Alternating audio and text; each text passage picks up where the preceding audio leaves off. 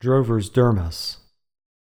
The Bible says in 2 Timothy chapter 4 verse 3, "For the time will come when they will not endure sound doctrine, but after their own lusts shall they heap to themselves teachers, having itching ears."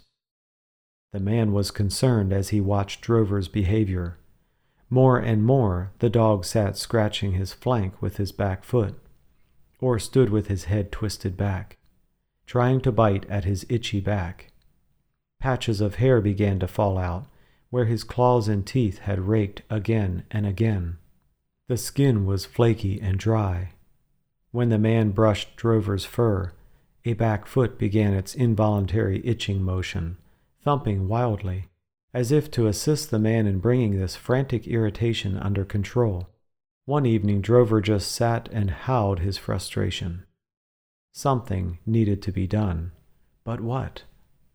The man sympathized with Drover, having himself experienced the sensation of itchiness, the uneasy compulsion to rub, claw, scratch, and scrape to soothe the restless irritation of the skin. He understood that Drover's problem most likely lay in the dermis layer of skin beneath the surface. Scratching the outer layer, the epidermis, might provide temporary relief, but it was not likely to fix the problem. As he considered the situation, the man realized that there is an itching problem more serious than Drover's. We humans sometimes have itching ears.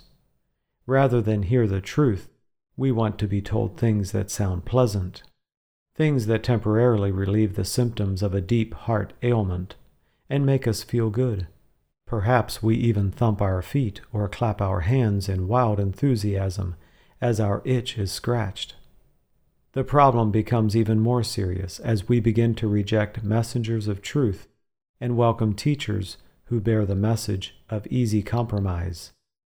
May the Lord continue to raise up church leaders who are not afraid to teach what we need to hear.